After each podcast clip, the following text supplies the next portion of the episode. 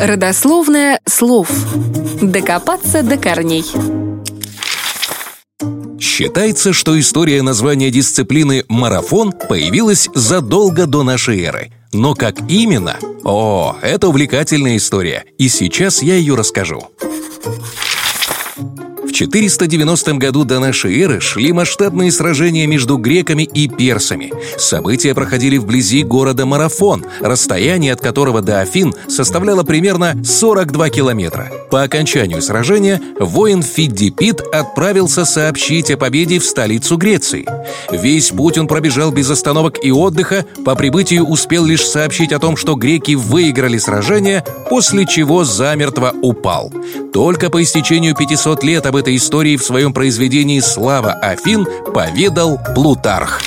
Еще одной версией возникновения марафонских забегов является история, описанная в трудах известного историка Геродота.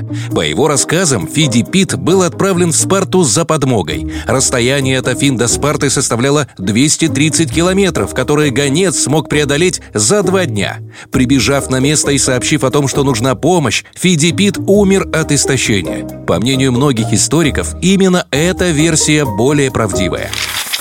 Фактическую длину марафонской дистанции от места, где шли сражения греков и персов, до города Афины Международный Олимпийский комитет измерил лишь в 1896 году. Расстояние составило 34,5 километра. И после замеров на ближайших Олимпийских играх именно такую дистанцию бежали спортсмены. Однако в начале 20 века Международная любительская легкоатлетическая федерация огласила окончательную марафонскую дистанцию, длина которой уже стала классической. Это произошло из-за прихоти королевской семьи. Изначально предполагалось, что старт Олимпийских игр в Лондоне будет в Виндзорском замке с финишем на стадионе Уайт-Сити, но королева Александра попросила увеличить дистанцию так, чтобы она доходила до Восточной лужайки, и королевские дети могли наблюдать за марафоном из своей детской комнаты. С тех пор длина марафонского забега не менялась и по сей день составляет 42 километра